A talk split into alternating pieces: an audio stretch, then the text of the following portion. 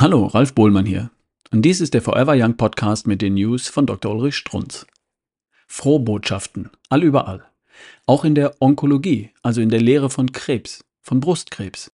Schon immer wussten die Forscher, dass es da eher harmlose Krebszellen, aber auch besonders aggressive Zellen mit hoher Metastasierungsrate gab. Wussten Sie das? Finden Sie bei fast jedem Krebs. Diese Unterschiede in der Gefährlichkeit. Also hat man sich mit den Ursachen beschäftigt und gefunden, dass sich, natürlich, die Gene dieser verschiedenen Krebszellen unterscheiden. Das Epigenom. Das kann man ja studieren. Hat getan Professor Fang von der Uni New York. Er hat das Muster der DNA-Methylierung im gesamten Genom verschiedener Brustkrebszellen angeschaut.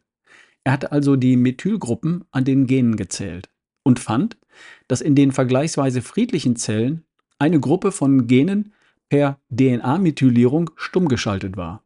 Gene also stumm geschaltet waren, deren Aktivität in den besonders bösartigen Krebsherden offenbar für die Aggressivität verantwortlich war. Die Forscher freuten sich darüber, dass sie ab jetzt Brustkrebszellen epigenetisch zwei verschiedenen Typen zuordnen konnten. Den eher harmlosen und den eher lebensgefährlichen. Und was war der Unterschied? Methylgruppen.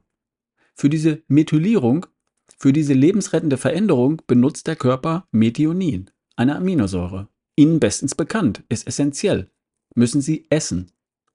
Es wird Sie nicht verwundern, dass ich bei jedem von Ihnen routinemäßig Methionin mitmesse und häufig genug einen Mangel feststelle. Kann heißen, Sie essen zu wenig. Oder es wird durch einen Virusinfekt, EBV, zu viel von dem wertvollen Methionin verbraucht. Dann hat der Körper wenig von dieser lebensrettenden Substanz, dann, wenn er sie einmal braucht. Oder Ihr Körper methyliert bereits. Er verbraucht das Methionin bereits, weil er Ihnen helfen möchte, weil er aggressive Tumorzellen entschärft. So kann man vorher rechtzeitig schon warnen, wenn Sie wüssten, wie oft das vorkommt. Das ist moderne Medizin, molekulare Medizin.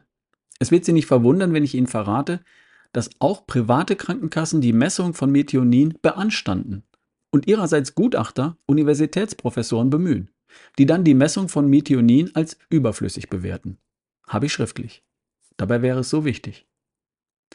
Das war eine News von Dr. Ulrich Strunz, vorgelesen von Ralf Bohlmann hier im Forever Young Podcast. Bis zum nächsten Mal.